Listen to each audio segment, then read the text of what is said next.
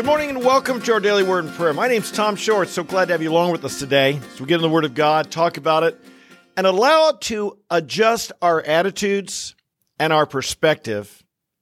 And particularly this morning, I want to challenge us and ask if you need your attitude, as I do, my attitude needs to be adjusted regarding suffering. Special welcome to you today. If you're new, I'm glad you're along with us. I hope you'll join us the whole video. We'll be here about 15 minutes. We get into the Word of God, we talk about it, we share it, we pray about it at the end, we allow it to change our lives. So let's get started. We're in the book of Philippians, chapter 1, and Paul's been explaining how even though he's in prison and pot- potentially facing death, he's rejoicing because his circumstances have turned out for the greater progress of the gospel. And even if he had a chance to choose, he'd want to stay on, have fruitful labor, because that would be what's necessary for others. Paul is explained to us he didn't make his decisions based on what's in it for him. He made decisions based on what's in it for others. And yet, if we live a life we call being others oriented, we want to be God oriented and others oriented. True joy comes from putting Jesus first, others second, yourself last. If we live this God oriented, others oriented life, we'll be richly rewarded in eternity. Let's look at what Paul's saying here in 1 Corinthians or first, excuse me, Philippians chapter 1, verse 29, 28 and 29. He says, "In no way stand firm in the faith, in no way alarmed by your opponents, which is a sign of destruction for them, but of salvation for you, and that too from God. I want to comment here that I didn't say yesterday. So often, when I'm opposed, as I preach publicly on campus, the fact that I keep my poise, the fact that I don't get upset when people oppose me or attack even what I believe, it's a, it's a show of confidence. I know I'm right, and they know they're not. I remember one time, one of the worst heckling I ever had. And uh, afterwards, a fella came up to me and he was like shaking almost, and he and he said, "I want to be on your side. I can tell you've got something I don't have." I've had that happen to me on more than one occasion. People say, "I want what you have." I could not have endured that. How do you have such strong faith, such confidence that you don't let these people get under your skin and get ang- and upset you and make you angry? Well, the way we know is we're on the winning side. The way we know is, is we're on our way to heaven. The way we know is that no matter who's against us, we know God is for us. And when you have that confidence deep in your soul, you can withstand the, the uh, attacks of others without losing your cool. And that's what he's saying. Now, it says that of salvation for us and destruction for them. And that doesn't mean that we're saying, hey, great, you're going to hell. That's not what it means. It means that we know we're right and we hope that in their uh, understanding, and their seeing our poise and their understanding that they don't have it, it will reveal to them they don't have the truth. It will reveal to them they're on the wrong path. And hopefully it will reveal to them and they will realize they can have hope if they can get on the same path we're on. Folks, as long as you're still alive, as long as a person's still alive, there's room for salvation, room for repentance, room to change, room to come to Christ. As long as they're still breathing, never give up on somebody. So, anyway, back to our scripture here. It is a sign of salvation to you, and that too from God. Now, look at this verse. For to you it has been granted, for Christ's sake, not only to believe in him, but also to suffer for his sake it's really interesting. You read some of the other translations. One says it's your privilege not only to suffer for, not only to believe in Christ, but also to suffer for His sake. Have you ever thought of salva- uh, of suffering as a privilege? Certainly, we think of salvation that way. We think of salvation as God's grace, God's goodness, God's benefit. He's granted us something that we didn't deserve, but it's a wonderful blessing, a wonderful thing to receive God's salvation, forgiveness, eternal life through Jesus Christ. Have you ever thought that way about suffering? You ever thought that God has blessed me with this. God has given me a, a, a good thing that this is His grace. He allows me to suffer for the name of Jesus. I must confess, to me, this seems kind of unnatural. The fact that God would give you the, this wonderful gift of eternal life, yeah, I'm grateful and thankful for that. But that God would grant me, give me the privilege to suffer for Him, that I would be grateful for that, like almost like I am as grateful for my salvation, it seems kind of unnatural. And indeed, the Bible is different. The Bible challenges us to think differently, to have our mind conformed to the image of Christ, to have to realize that God's thoughts are greater than our thoughts. The heavens are above the earth, so his thoughts are above our thoughts as and his ways are above our ways. And I come to this verse and I say, Father, I need to think differently about suffering. I need to see it differently. I remember the first time I ever, one of the first times out on the campus, I really suffered. I mean, the, the hecklers were particularly bad that day. Uh, they really had the upper hand. I just felt like everyone was against me. As I was walking off campus that day, I was down. I was discouraged. I felt nobody here loves me. I was beginning to say, God must be disappointed in me. God must think I failed him. I was just feeling low, low, low. And, and as I was walking off campus, God brought to my mind that nothing will separate us from the love of Christ, not tribulation, not even persecution, not death. And I thought, persecution, well, I look at people who've been persecuted and I admire them. I think, wow, if they're, if they're these people who died for Christ or who suffered in a prison or were burnt at the stake, who were beheaded, they must have felt so close to God and so much felt the love of God. And, and these, these are heroes of the faith. And yet, when I was experiencing a mild little one drop in the bucket of what they experienced, I was feeling not close to God. I was feeling like God must be disappointed. And I realized that it's at the times of su- the, the, the evil one wants to attack us when we have suffered or are suffering for doing what's good, for standing for Jesus Christ. It might not be physical pain that you're going through. Maybe you've been canceled. Maybe you've been slandered. Maybe people putting you down. Maybe they don't want to be your friend. Maybe they say false things about you, but you're suffering. And it's easy to think, wow, have I blown my testimony? Have I disappointed God? Have I let him down? It's easy to have these negative thoughts. Where do they come from?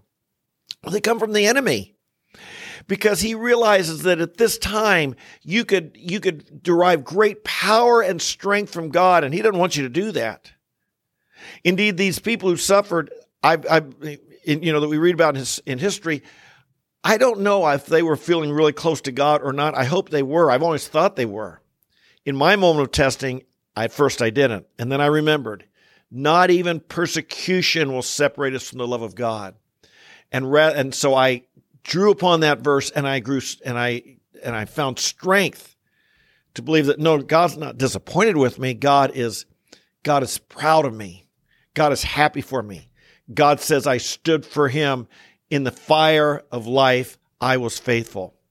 You know there's other verses along this line. So let's just look at a few uh, on how to adjust our how we need to have an attitude adjustment towards suffering. You ready? Uh, Jesus said this Luke 6 22 Blessed are you when men hate you. Hate you. I don't want to be hated by anyone. But he says you're blessed. You're you're you're you're happy. Be happy. God is blessing you when men hate you. When they ostracize you, it means that they don't want to be around you. When they insult you, they say they say mean things about you. And they scorn your name as evil they they and indeed there's times that people have done that. They they, they because they're christian they say these are evil people. And they don't want any any memory of them. They want to wipe it out. You're blessed if you do if you experience those things for the sake of the son of man. Now you don't want to be hated ostracized insulted or scorned as evil because you're a jerk. But if it's because of your faithfulness to jesus christ you're blessed. He went on to say rejoice be glad for your reward in heaven is great for that's how they persecuted the prophets who came before you.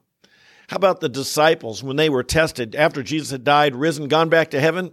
And they were proclaiming the gospel, and they got in trouble for it. And they were actually uh, uh, told never to do it again, and they were actually punished for it.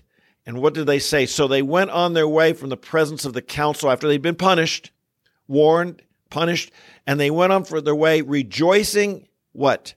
That they had been considered worthy to suffer shame for his name. What an attitude adjustment.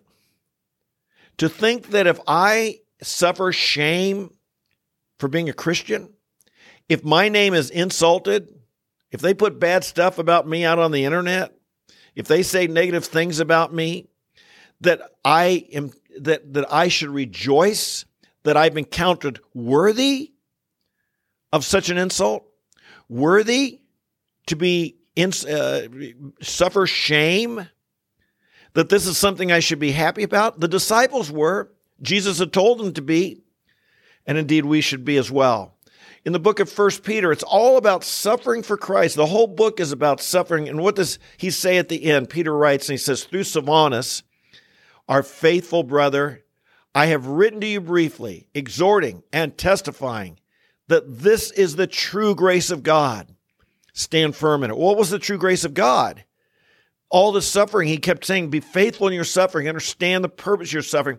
There's victory in suffering. There's glory in suffering. Understand that. This is the true grace of God. I say, Oh, Lord, are you kidding me? I thought the true grace of God is you just give blessing and good things in my life and salvation and eternal life and happiness and joy. But he's saying, no, that even in your suffering for Christ, you can have that joy and understand that that too is a blessing. There's glory in it. There's glory in it if our attitude is right about it. How do we have that right attitude? First Peter, just two verses earlier, chapter 5, verse 10. After you have suffered for a little while, and indeed anything we endure here on earth is just a little while, the God of all grace, who called you to his eternal glory in Christ. That's our future. Suffer for a little while, eternal glory. Little suffering, lots of glory. Not long suffering, long time of glory, his eternal glory in Christ. What's he going to do? How's he going to use that suffering? He will perfect, confirm, strengthen, and establish you. I mean, hallelujah. Praise the Lord. It's almost like you say, okay, bring it on, bring it on. I say that with, uh, uh, by faith, by faith, Lord, this is the path to eternal glory. This is the path to what God is doing in us. This is the path to being like Christ. And indeed, you know, and I know, the people in life I admire most, the people in life that I really look up to, they had to overcome obstacles that in most cases they suffered, usually unjust, unjustly. But that suffering made him a better person.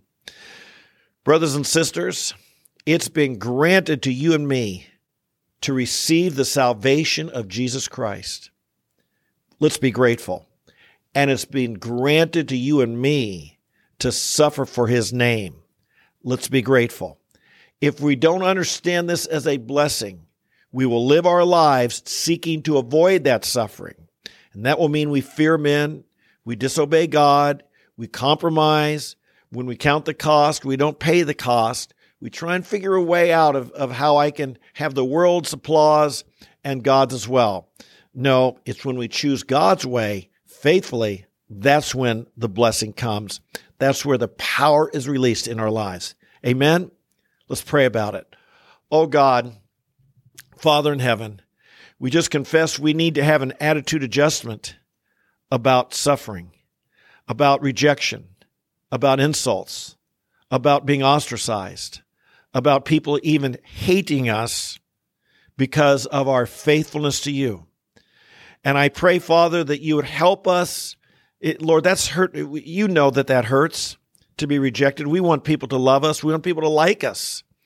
And Lord, when they choose not to because we've chosen to love you, I pray you'd help us not only to be faithful to you, but to realize the tremendous blessing and reward that we have. Father, we're not we're not asking for it. We're not seeking it. We don't want to be a, uh, make ourselves to be a martyr in a wrong way. But Father, if you if we're faithful to you and that suffering comes, I pray we would endure it with great patience and with rejoicing and with your attitude that you've that Paul has exhibited for us here in the book of Philippians. We pray these things and count it an honor to be your followers, even if that means we suffer for you. We praise you and bless you now in Jesus' name. Amen, amen, and amen. I love the Word of God. I hope you do too. You know, there's so much we need to grow in. So many areas where we need to have our attitudes adjusted, our our perspective changed, including this one, this area of suffering. Well, that's why we get in the Word of God every day. And I want to exhort you today get in the Word of God every day. Every day. Let it feed your soul, let it adjust your attitude. Do it on your own and do it with us. We come here every day, get in the Word of God, just 15 minutes or so. Why? Because we know it can change our lives and we know we need our lives to be changed. We need to be inspired, encouraged, edified, challenged. We need these things. So if you're new, welcome. I hope you'll join us. Subscribe to the channel, like the video on your way out, share with your friends, uh, post on your social media, invite them to join us. All of us who come here every day. I love you. I'm so glad that you are committed to daily growing in God's Word. I'm glad to have you along. God bless you. You have a great day, and I'll look forward to seeing you tomorrow. Bye bye.